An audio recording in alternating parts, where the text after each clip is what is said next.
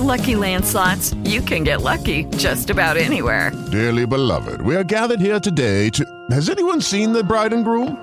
Sorry, sorry, we're here. We were getting lucky in the limo and we lost track of time. No, Lucky Land Casino, with cash prizes that add up quicker than a guest registry. In that case, I pronounce you lucky. Play for free at LuckyLandSlots.com. Daily bonuses are waiting. No purchase necessary. Void where prohibited by law. 18 plus. Terms and conditions apply. See website for details. You are listening to the Good News with Angie Austin. Find the podcast of past shows at angieaustinradio.com. Now, here's Angie Austin with the good news. Hello, friend. It is Angie Austin with the good news. We have a really interesting good news story today. Dave said you consider it good news. You can may consider it good news or not. It reminded me a little bit of my college years. So I, because I really had some grit to get through college. Uh, and had to get creative and didn't leave with a single loan. In fact, I had twelve thousand dollars saved when I left college, and uh, you know I paid for the majority of the school myself. Got very little, very little help.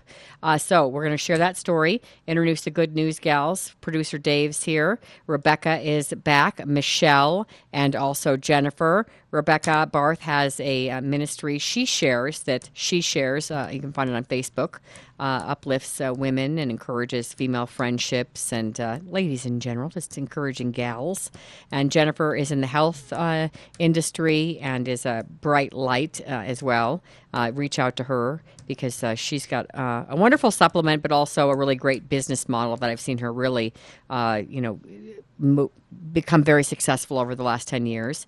And Michelle Betts is in real estate, but they're my friends and we're Christians. We've got kids and uh, we're just trying to do the best we can in life. And we hope that some of these good news stories that we share with you inspire you. Michelle, you put this story up on your Facebook page. That's where I found it. It's called Homeless at Humboldt, and it's about a bunch of kids going to college in California, where it's very expensive to live, and many of them are homeless. And and they, some have chosen not to take out loans, and they're living in a car, a camper, or whatever. What made you post it? Um, I, I just posted it because I, I actually admired these kids. Really, I was shocked that that that they would go so far as to live in a car so that they could complete their education. I just think I, it's admirable. I Some of them set up pretty well, I thought, like the little the vans. The car would The be van's nice. The car, to me. and but seriously, it's one thing to live like that for a week or weekend or month. You know, in between. Yeah. You know, roommates getting fights and you don't have a place to go for you know a couple weeks, but to do that for three, four years, like I'm, I was just in awe. Well, and the systems they come up with too. I mean, I guess in college maybe it's a little safer because you've got you can find places to park where you're probably relatively safe, maybe the library or whatever. And then they have like gyms there and showers and stuff like that, so you have pretty close access to things. You have a safe place to go during the day, your classroom and the library. Rebecca, you said you rented a um, a room in a in a trailer at a mobile home when you were in college, so that was probably pretty Right. thrifty. very thrifty. It was uh, there were three women, uh, the one who owned the mobile home, and then two of us who rented a room.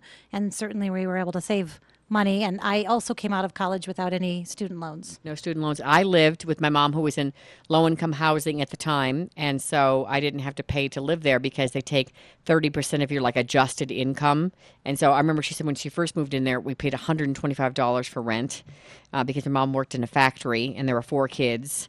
And so, um, yeah, she didn't make a lot. She worked StorageTek, which is here Oh in my gosh, was storage like, tech. yeah, and it was it. It's interesting. Maybe that's why I'm so. Um, like you i don't know like as i became successful and became a news anchor and all those things over the years uh, i think i've told you guys one of my girlfriends who was at the bottom rung of the hierarchy at nbc4 in los angeles and i was probably higher-ish because i was on air.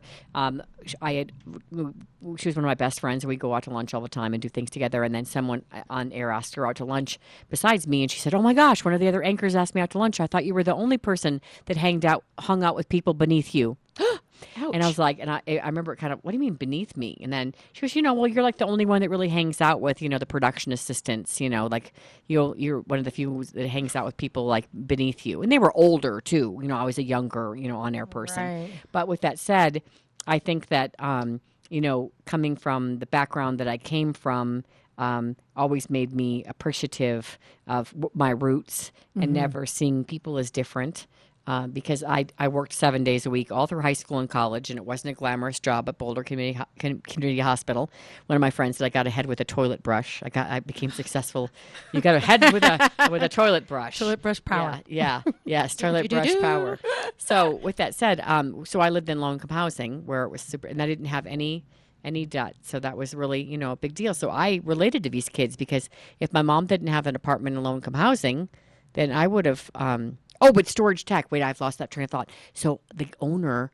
I went to high school with his kids, and they'd come pulling up in Mercedes. And my mom's like working, you know, as a factory worker at their dad's company, you know, and I'm going to school with them. So I really understood that difference in like prestige and hierarchy and money and finances. Even though these kids had done nothing, Jesse was one of the kids' names, and he drove a Mercedes, I think. And here I am living in low income housing, and my mom's a factory worker at his dad's factory. But like, I never said anything to him. I'm not gonna be like, "Hey, I live in low income housing. Love your Mercedes." Yeah, you know. I never like said that. Yeah, no. And we traveled in similar circles, I guess. I don't know that I was popular because I worked so much. So It's so interesting because, uh, you know, I grew up four older brothers. Mar- you know, my parents were married until they both passed, 49 years. And I remember uh, my senior high school, took the ACT and SATs, and I was in all these college prep classes. And they never, my dad went to the eighth grade, and he was the oldest son of nine kids. And my grandfather had emphysema, so he had to go to work, and he was an entrepreneur. And had his own business and my mom went to the 10th grade and she came from um, a household where they divorced and she was the oldest kid so she was going back and forth taking care of her two younger siblings. And it was it was hard. It was really hard for them growing up um, and didn't have money. And then my dad you know had this great business. But i just remember um, i got acceptance. So I, I i applied to colleges on my own. I'm like nobody ever talked about college. My four older brothers three of them got married at 16 because they got girls pregnant. And I'm like, I'm like, I'm not doing that. you were like the only one going to college. Yeah, I was. Wow. But time out. So I get the acceptance letter. I'm so excited. You know, calculus. I'm in, you know, all these college prep classes. My dad's like, mm, girls don't go to college. Oh. And I'm like, what? They don't go. No, no, girls don't go to college. They get married and they and and I was such a daddy's girl, and I still am to this day. And I love and adore my father, even though he's passed. It's almost ten years now. Oh, miss him every day. But uh, you know, it's so interesting that I What'd you do? accepted. I accepted it. So I went to work. I went to work and um, I moved out, moved out at 18, never ever asked my parents. I know people are shocked I don't have a college degree. Um, and I'm okay with that. I don't that. think I even knew that. Yeah, and and it's not something I'm um feel bad or I don't want to go back to college now because, um, gosh, how many years ago was it? I started going to all these personal and business development courses. You know, spent a college tuition like forty, fifty thousand dollars on all these personal and business development courses because I'm I love education and I have always been taking classes, but it just you know um you know now I'm like Wow, isn't that wild though? Even I mean, you're not that old for your dad to have said. I, I mean, that was like that was like uh, understood that I was going to college. I guess you know what though. Only one of my brothers did. Uh, he went to West Point, graduated near the top of his class at West Point Military Academy. He's a genius. But He is a genius. I just always assumed I'd go to college. Like I was going to make something of myself. I was going to like work my way off of the Maury Povich episode I was growing up on. I was in a Jerry Springer episode and I was getting out. I'm like, you are not my people. Okay, I'm leaving. I'm changing my name. I'm moving to LA. I'm going to work for NBC. Just call. Okay, do not drop by my house. Do not try to figure out where I live. I am leaving. See, I felt that way about my family, and then I found out at 32 I was adopted, so I really was. from another family. Oh my gosh, that's so crazy. And they did That go to college. when you found out at 32. oh, your family. All right, well, let's hear the Okay, story. sorry. It's rather long, Yep. but it's about um, homeless, uh, Humbo- you know, homeless at Humboldt, and uh, we'll see what you think. We'll talk about it, and there's two parts. I wake up back there and my head's in there and I slide out, sit down right here, compose myself a little bit, and then I start the car and uh, I drive up to the locker room, get a shower, shave, just, you know, start my day, start studying.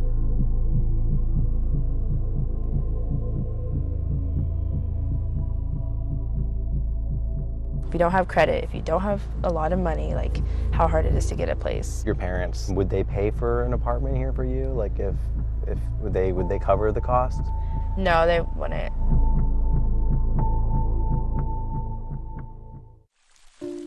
So this is your walk to school every day Yeah. from the vans. Uh huh. It's amazing. Yeah, it's very beautiful. Humboldt State has a lot of perks to it, like beauty of the campus. Jasmine is a 23 year old college student at Humboldt State University. She's been living homeless amongst her peers for more than a year. Do they know that you're homeless? Do they know that you, you know, don't have an apartment? And yes, now. Because I tell people, because that's how you find out who else is going through that. She's a senior majoring in kinesiology on a full ride academic scholarship who carries what would be her bedroom closet on her shoulder. It's just like kind of a struggle. So show us what you got. You got your you got your I gym- got my running shoes, pants for the day, and some pants to run in. and like toothbrush. Like you have everything. yeah, in that's here? all in my locker. California's unaffordable housing crisis, combined with the rising costs of a college degree, is putting many students in a tough spot. At California State University, an estimated 50,000 students throughout the system are homeless. Where do you keep your clothes? My clothes are in the locker room. Yeah, so I have two lockers, one for my clean clothes and one for my dirty clothes. Yeah. You you you have figured out a system of how to do this. This is hacked out, for sure. Nolan is a junior at Humboldt State, majoring in geology, but you'd never know that he's a homeless student torn between comfort and student debt. Is this what you thought it was going to be like? You know, I didn't really have a super solid plan. I just knew that I needed to get up here and start school.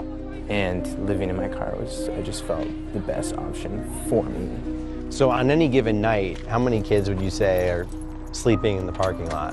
Uh, on an average night, probably like three or four that I know of. Jasmine has furnished her van with many of the household goods she would want in her apartment if she had one. I keep all my kitchen stuff in this container. Can you pull that out a little bit? Yeah. bit? And then I keep all my black beans containers here. And your your silverware. Yeah, usually I just get silverware from the school, like the plasticware, because it's just so hard cleaning stuff. And so this is from the neighboring van. Some people might look at this and say this is wrong. It's wrong that that students have to live like this Yeah. at a California State University. The school should help educate students on how to apply for housing, make it a mandatory thing that students know how to apply for housing.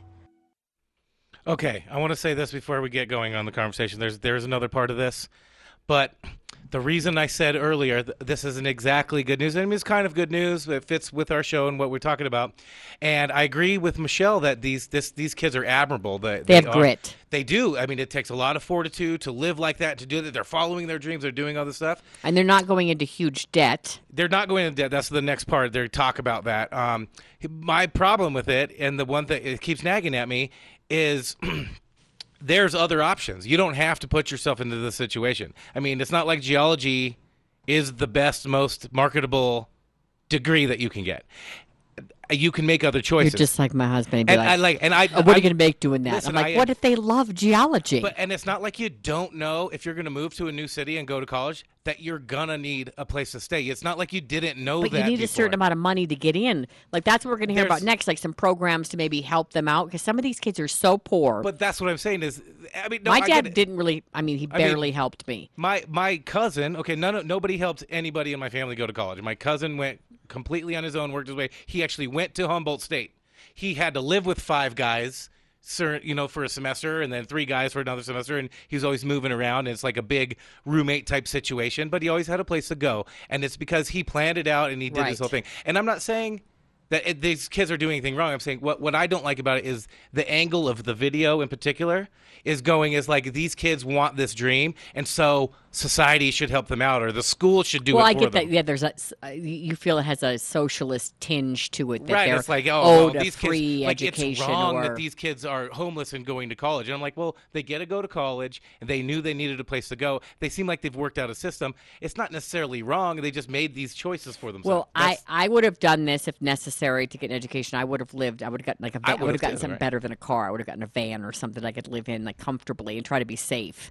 But secondly, I do wish that there was a way that, uh, and I'm sure there is. Like she said, the kids should be educated. There's probably a way through student housing or something that they can get in economically with a lower amount of money per month or a lower amount of money money down or something in order to get started uh, to pay for a place to live. But I'm I'm really not a big fan of a huge handout either because I did work to pay for my education and Right. I really didn't get any help. Well, and then there's people like Jen or like John Rush is another one. You don't have to go to college to be a successful person. So you can But be very. society's kind of led us to believe I that. mean, but it's not true. Yeah. I mean, Yeah, they've- yeah. tell you that, but don't it's not even true. get me started But you on don't that have one. to. Right, right, right. Also, Everybody does you not can also go degree. to a community college. I mean, yes, your parents like she knew. She said straight And up, yes. my parents won't pay for this. So, but she moved there anyway. Okay, but uh, uh, first of all, the kids are not complaining. I get your No, idea on the slant of the video, but the kids aren't complaining. Yeah. They're just doing their thing, going Yeah. about their business. Right, they're showing how But they make it work. Also, um, if you've got a full ride somewhere but not housing, and then you have to work and live with your mom to go to the community college down the street, but Humboldt sounds better. I mean, we. I get that. I wanted to be a movie star when I was a kid, and Yeah. guess what? I made sacrifices, and I compromised, and I w- lived in and my that's exactly what the kids are doing. and I lived in my car, Yeah. and I had to decide at one point where I couldn't do that, so I took a different approach to eh. life. So sometimes that happens. We may make compromise. We well, can't let's all listen to part two, and then mm. we'll use the rest of the time we have Part to two. discuss.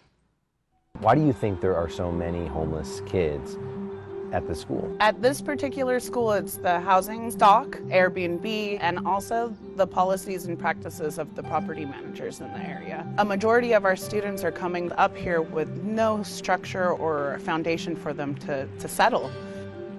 What about taking out loans to pay for rent? A lot of students, that's what they have to do. They take out loans, that pays for their living expenses. I'm on a scholarship. The thing is, is like I've turned in all those applications, I've paid all those fees, still didn't get any responses. I don't want that financial burden, right?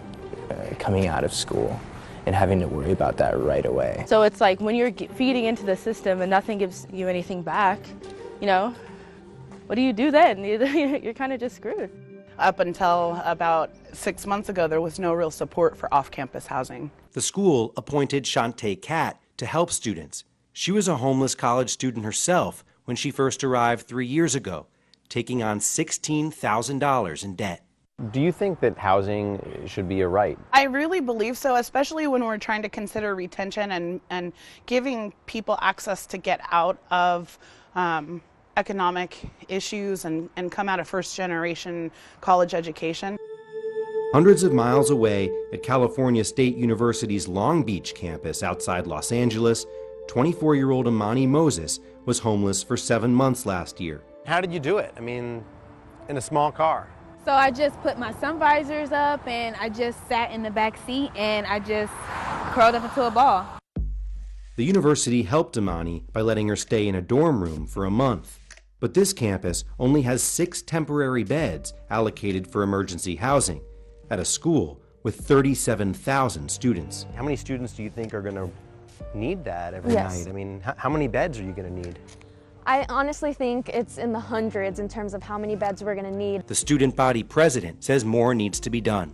Students, in order to qualify to be placed into an emergency housing dorm, basically have to prove that they're having affordability issues and then exhaust all of their financial resources, which include FAFSA, financial aid, and basically loans. We're basically putting a student in debt at times to help them. We asked the CSU Long Beach administration how many students seek emergency housing assistance. They said they don't know.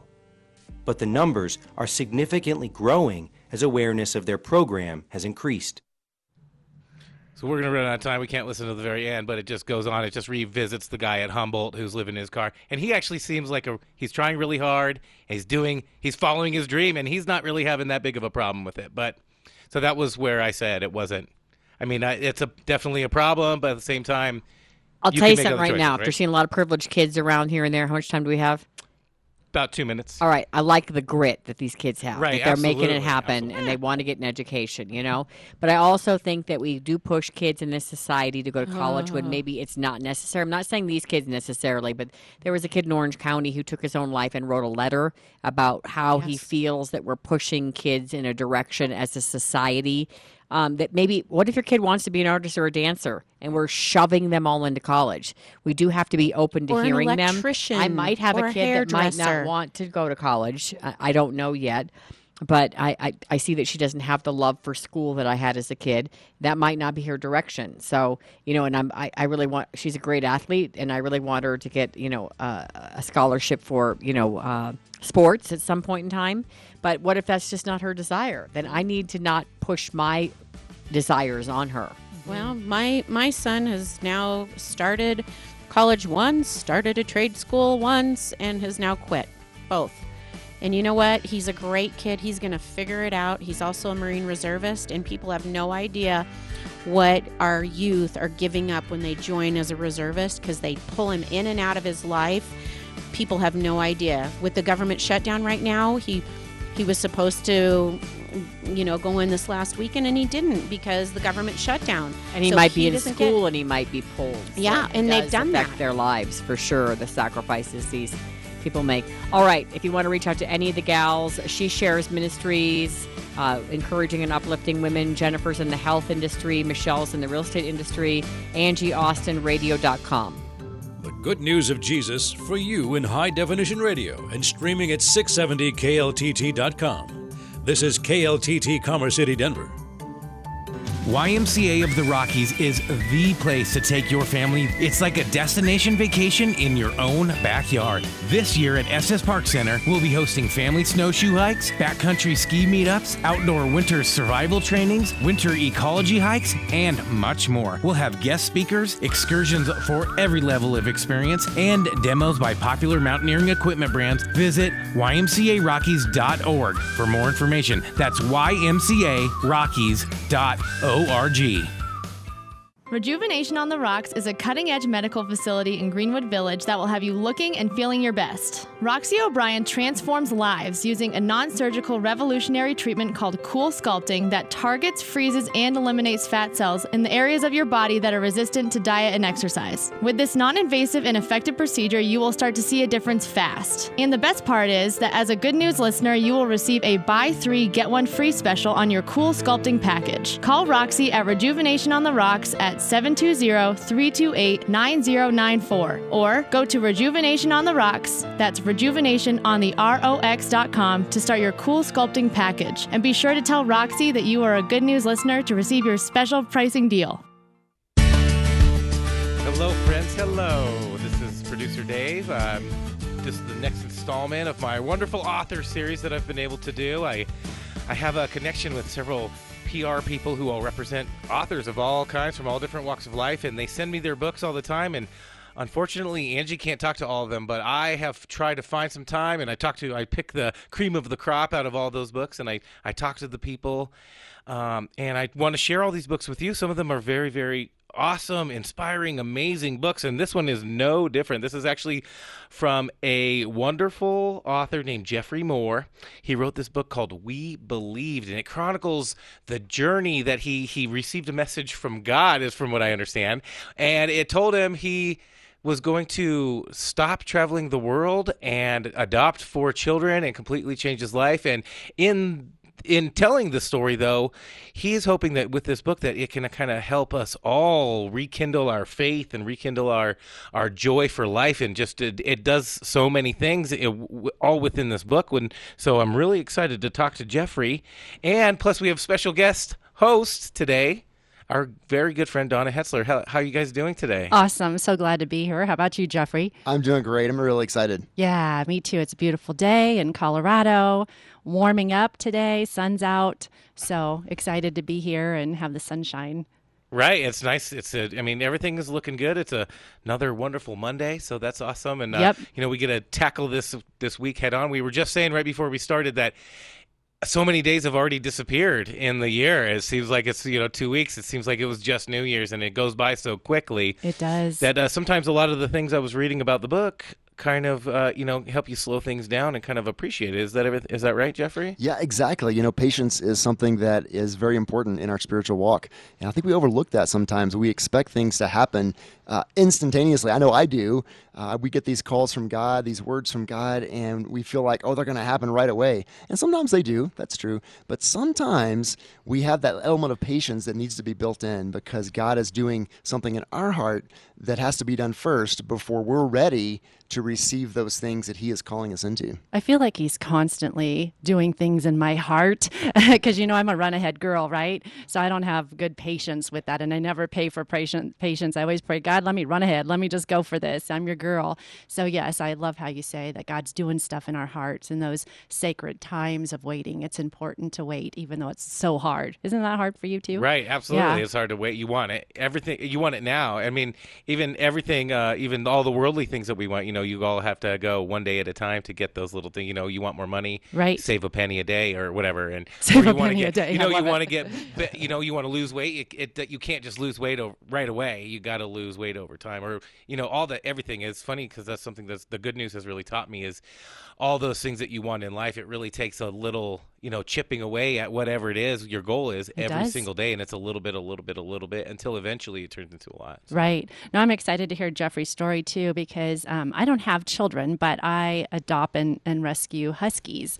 And so there's been times where I've had a husky, and when you get a rescue dog, typically they have, you know, anxiety separation and things. And so my guy Zorro that I've had for about seven years now, when I first got him, he was into everything. Like he pulled out the drawers and nail polish everywhere. I had real estate files scattered across my five acres, and I'm like, I am selling you to the gypsies. So to hear this story about, you know, taking on children and building your family and really listening to God's voice. I mean, if he would have said that to me, I'd have been like, hold up, wait a minute, you want me to do what? You know? so tell us a little bit about your journey and how uh, God, you heard God's voice and, and how, um, how you listened to him. I will. I'm excited to share it because uh, obviously it's a very big part of our life and has been uh, for the last uh, over 10 years now.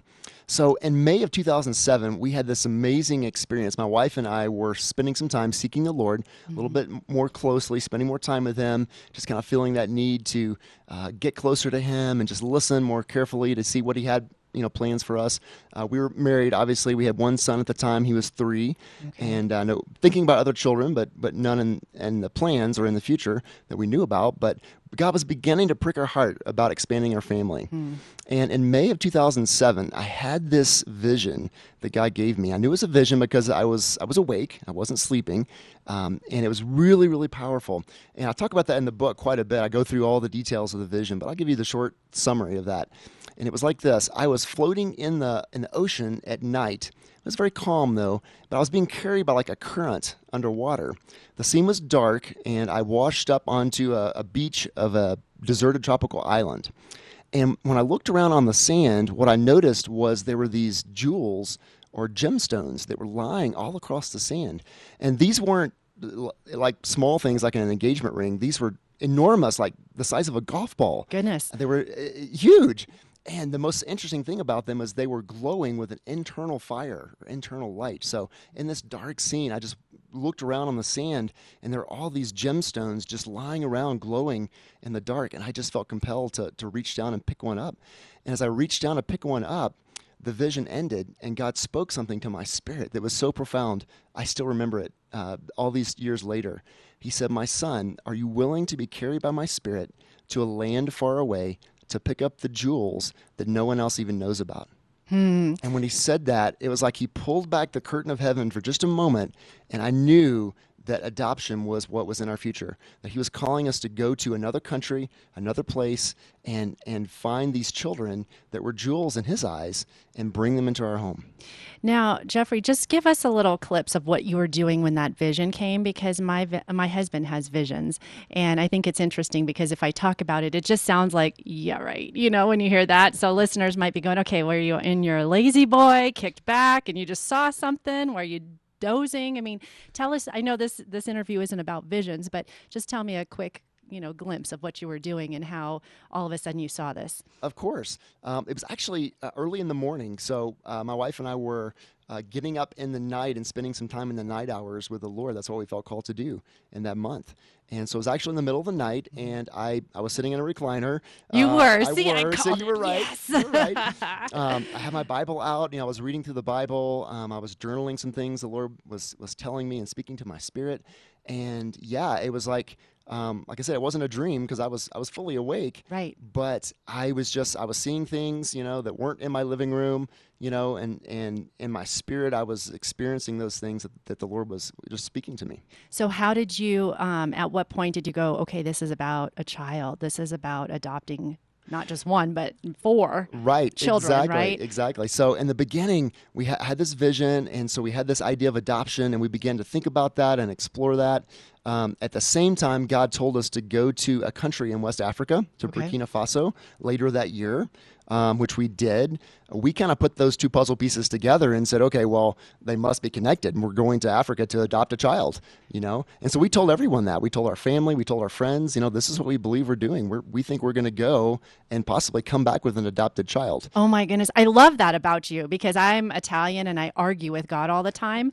But like Moses, when you argue, you miss sometimes miss the blessings of stuff. So you just jumped right in. You're like, okay, I'm on board. we jumped right in and you know we had this idea. Now we were woefully unaware of the process required for international adoption. It is quite a lengthy process. It takes a lot of time. It takes a lot of effort. There's a lot of paperwork that has to be done and we didn't know anything about that. So we were just like okay got two pieces of the puzzle. We're going to put them together and and see if they fit. We went and nothing happened we volunteered at an orphanage. We stayed with some missionaries. We helped out in the community. We spoke at a church there. Um, but we never felt like we connected with uh, a child, an orphan that was available to be adopted, that was to be ours. And So are you doubting your vision at this point? yeah, absolutely. I would have been. I'd been like, okay, so I came here. I have a question though, because you you keep saying we like you have this one perfect unit with between you and your wife, and um, I have a very excellent, very solid marriage.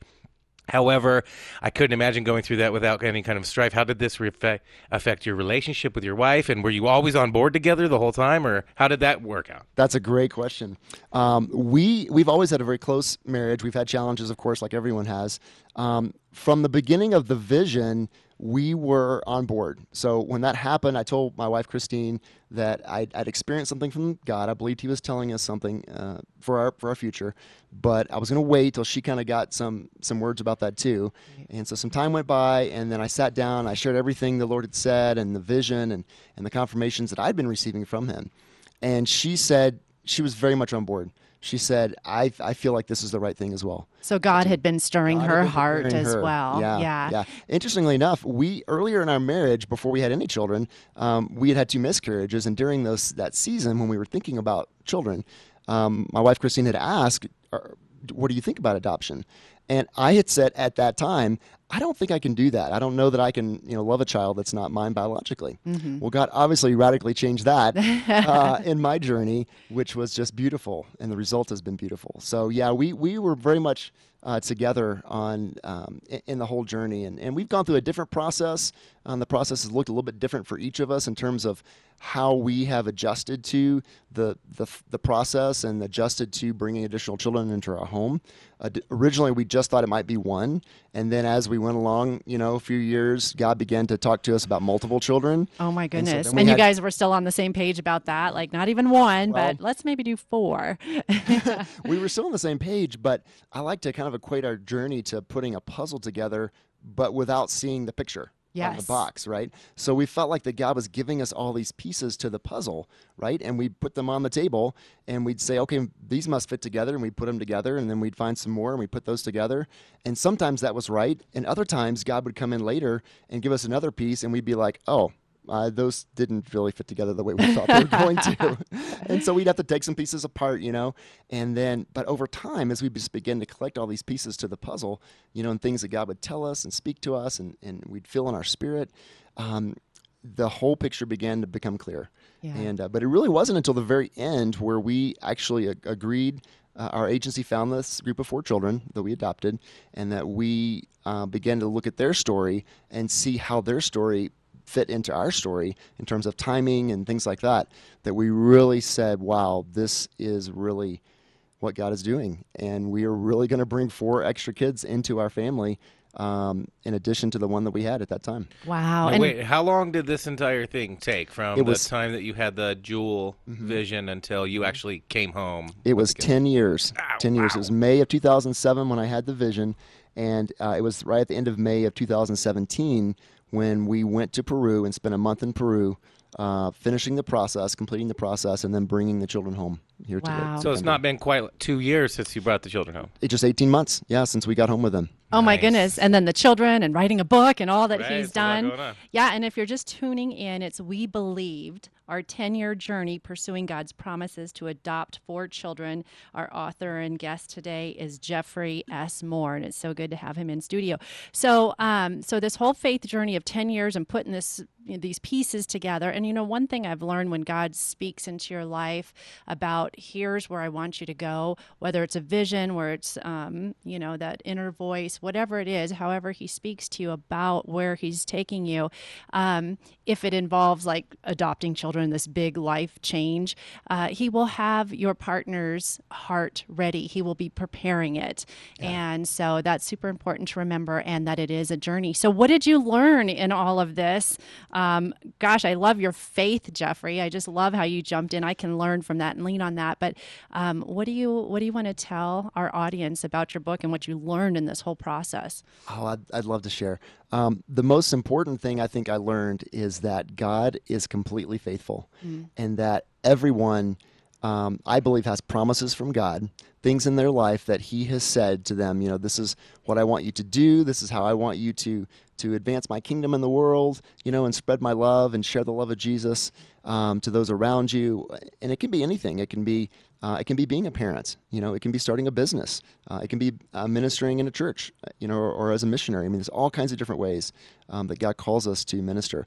But God is completely faithful, and the words that He says to you, they will happen and they will come true. Our part of the process is like Hebrews um, six talks about that through faith and patience is how we inherit the promises of God. And when we combine faith and that trust in God that His words are true and that He is working on our behalf, and that patience, which means sometimes we have to wait, uh, even when He's told us something, it may not be right now. We have to wait and allow Him to work in our hearts to make us the people that, that He wants us to be. Again, so that when we are ready, um, when that or when he's ready with with that part of the process that part of our journey that we're the people that he wants us to be because that's the journey is probably just as important as the the end result Oh, absolutely. That's awesome. Yeah. So okay, uh, we only we're running out of time really quick, but I just wanted to get to first. Can you tell us how what the kinds of things that other anyone who reads this book is going to get and how it can, will rekindle their faith, so that they could have a fraction of the faith that you have, which is admirable. But then also where you can get it and things like that. You know where we can find you for what you're doing next. Absolutely. Um, some of the things you're going to hear in the book are, you know, of course, it chronicles our story, but I wrote it with this idea in mind to encourage others. I want others to be able to dream big with God, you know, and be willing and, and able to say, wow, that thing that God told me is really big, but I think I can do it, you know, and I, I, I'm going to, I'm going to walk in faith and, and walk with him and he's going to work through me, you know, to do amazing, incredible things I couldn't do on my own. Um, you're going to learn how to hear God's voice a little bit more clearly. Um, you're going to learn how to, to mix this faith and patience, you know, together. Um, there's just all kinds of different. Um, I try to share everything that I learned in the journey. Right. So really, it's it's part of it's my spiritual growth, you know, over the last ten years. Um, and so I try to share those things, those little nuggets of wisdom and, and truth that uh, anyone can pick up and read and, and say, wow, I can apply that, you know, to my life today. Awesome. That is going to be a good read. And I also like how, you know, all this kind of came down at a time where things weren't financially going very well for you. And so I love how you just stepped out in faith. And I was trying to look at a quote that um, the publicist had sent me, and I can't find it, but it was something about you can't wait on financial uh, perfection or having your ducks in a row, basically, before, you know, you step into faith and into what God has for you. So can you expand on that that a little bit? Yeah, I think it was um, the God doesn't check your pocket, your checkbook before He gives you a That's calling. it. Yes, I was. you I read that and I was like, I love that. because you know He is going to resource you and provide for whatever He calls you to. Um, if it's His call, it's His plan for your life. He's going to provide those things. Now we still have a part to work and partner with Him and, and things like that. But um, yeah, our experience has been really remarkable. Um, the way that He has provided for us in that journey, uh, and then after bringing the kids home, the way that He has worked in our lives, in our families' lives, um, it's just been incredible. There probably will be another book uh, coming out in the future. I'm sure. I'm, I'm looking forward to that too. And it's We Believed. And Jeffrey, where can we get in touch with you? So you can go to my website at webelievedbook.com. Okay. Uh, the book is also available on Amazon.com as both paperback and ebook. Uh, it's available in other e-reader formats as well. So you can find it several places online. And there's some bookstores here in town that are starting to carry it. Uh, the Barnes & Noble and Aurora carries it. And I'm working on some other title covers going to carry it later this month. Oh, good. Yes, We Believe. Jeffrey S. Moore. I can't wait to read it. I know it's going to expand my faith and help me with that, oh, patience, that I need so, so very much That in a, faith, yeah. in a life uh, that is fast paced and we want everything now. And so I'm excited to read We Believed. Thank you, Jeffrey, for coming on today and hanging out with us. You're yes, welcome. thank you, having us. Jeffrey, and thank you, Donna, for coming in as such a wonderful interview. And you guys go get We Believe uh, and look up. I'm sorry, WeBelievedBook.com.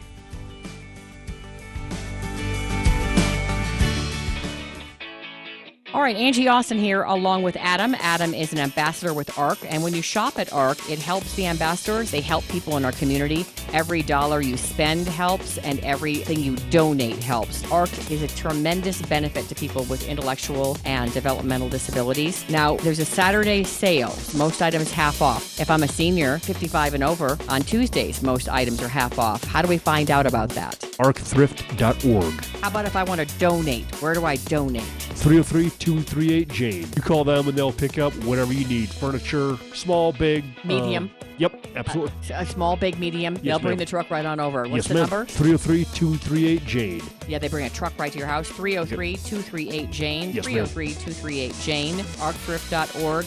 Does uh, ARC make you feel special? Oh, yeah, absolutely. I thought so. You are special. As are you, Arcthrift.org. ma'am. As are you. Thank you. Do you love working for ARC? I love Hi, it's Angie. Thanks so much for listening to the Good News. If you like the Good News program and you'd like to support us, we need to partner up with businesses to keep this show going. I'd really like to keep it on the air, and I need advertisers in order to do that. And I'd love to partner with you and help you build your business or your website. Maybe you're a nonprofit and you'd like to do an interview and you'd like to donate to us so that we can help you get donations as well. AngieAustinRadio.com, AngieAustinRadio.com. Just click on Contact Me. I would love to partner up with you. I think this is a great program. We've been on the air for about seven years now, and I think a lot of people have gotten a ray of sunshine and some faith and even a little fun from this program. So if you'd like to support us, please go to AngieAustinRadio.com. We would like to help you build your business or nonprofit as well. AngieAustinRadio.com and click on Contact. I'd love to hear from you, and I'd love to help you build your business. Hey, it's Angie. Welcome back to the good news. You know, January, this time of year in general, it's the height of the cold and flu season. Joining us today in this sponsored interview with timely winter wellness tips is the TV host known as Dr. V, Dr. Yael Varnado. She's a physician at Johns Hopkins, founder of AskDrV.com and the nonprofit Get Checked for Life. And you've probably seen her oh, on shows like The Dr. Oz Show, The Today Show, CNN, The Steve Harvey Show, and now our show. Welcome, Dr. V. Angie, thank you so much for having me. It's great to be with you today. All right, so we know the winter weather months are associated with getting sick. So, talk to us about some of the keys for us staying healthy during this chilly time of the year. You're exactly right. You know, a lot of people are just spending more time indoors.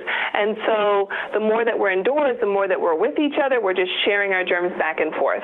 And, you know, that ends up with people being sick. And being sick's no fun. It's uncomfortable. You know, you start blowing your nose, it's sore and red.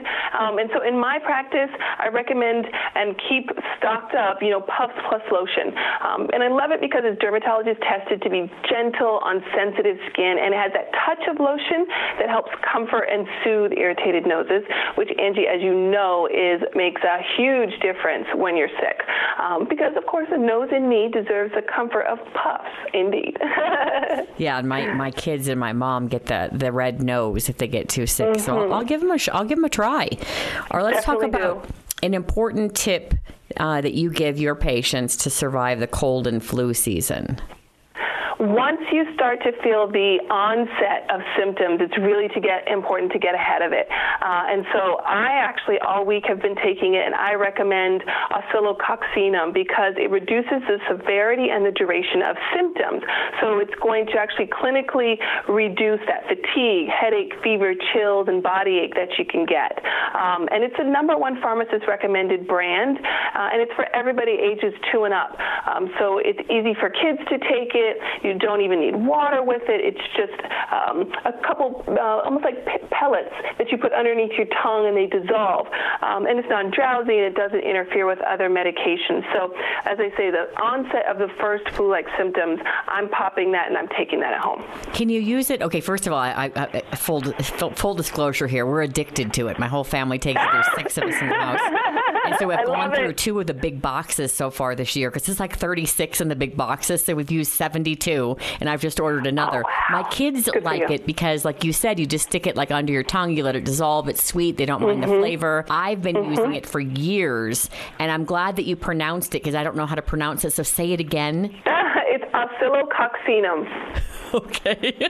I know it's a mouthful. It's a mouthful. If you're What about doctor, if you have cold symptoms? Like, okay, so it's not full. So I've been taking it even for like if I feel the sniffles coming on, if my throat hurts. Can you do that too? Well, you know, you the proof is in the pudding, but I will tell you that it definitely has been clinically shown to reduce flu symptoms. So, the, like we said, the fatigue, the fever, chills, the body ache, it's definitely going to reduce the severity and duration of that. Okay, well, I haven't gotten sick really this year. So, all right, what's next? Wash your hands, and with little ones in the house, you know how you know how they're they're germ factories, and they're passing everything around, they're touching everything, hands are in their mouth. Most important thing that you can do to decrease transmission of the flu is by washing your hands. Uh, and so I, in my office, keep a quality antibacterial soap like Dial Complete two-in-one foaming hand wash, and it kills 99.99% of bacteria. But I also love it because it's two-in-one. It has a moisturizing and antibacterial formula. So it foams up into this rich, thick, creamy lather, but it doesn't dry out my hands. So although I wash my hands multiple times during the day, they're not getting dry. And of course, it smells good. I mean, who doesn't love something that smells good? Um, it's the, Pearl Essence that I love, and then this new one they just launched that's mint and shea. So that is our go-to to make sure that we're not passing germs along. You it's funny. My daughter's come up with a name for. She uses the hand sanitizers and cleansers at school, and she's come up with a name for all of these things. She calls them hanitizer. I'm like, oh wait, they should oh. call it that hanitizer. That's so sweet. That is fabulous. Oh, I love that. Right, we have time for another tip. Do you have any more wellness tips? Yes, so it's important to boost your immune system in these winter months. I mean, we are we're not even to you know the peak of flu season. So if you can boost your immune system with like a punch of vitamin C um, by adding Welch's 100% grape juice, you know you're going to get more antioxidants than other fruit juices like acai and blueberry. And just one eight ounce glass of Welch's 100% grape juice gives you 120% of your daily value of vitamin C. So that is going to give you vitamin C that you need. It's going to boost your immune system. Easy and great to incorporate into your routine and will keep your family healthy. Yes, and obviously a healthy diet keeps us healthier in general. Makes sense to me. Is there a website we can go to for more info? Yes, Angie, you know, for all of the tin winter wellness tips we talked about today, check out tipsontv.com. Tipsontv.com. Thank you, Dr. V. Thank you. Have a great day. Stay healthy. Thanks for listening to The Good News with Angie Austin. Find the podcast of past shows at angieaustinradio.com. Hello, it is Ryan, and I was on a flight the other day playing one of my favorite social spin slot games on chumbacasino.com. I looked over the person sitting next to me, and you know what they were doing? They were also playing Chumba Casino. Coincidence? I think not. Everybody's loving having fun with it. Chumba Casino is home to hundreds of casino style games that you can play for free anytime, anywhere, even at 30,000 feet. So sign up now at chumbacasino.com to claim your free welcome bonus. That's chumbacasino.com and live the Chumba life. No purchase necessary. Group. Void prohibited by law. See terms and conditions. 18 plus.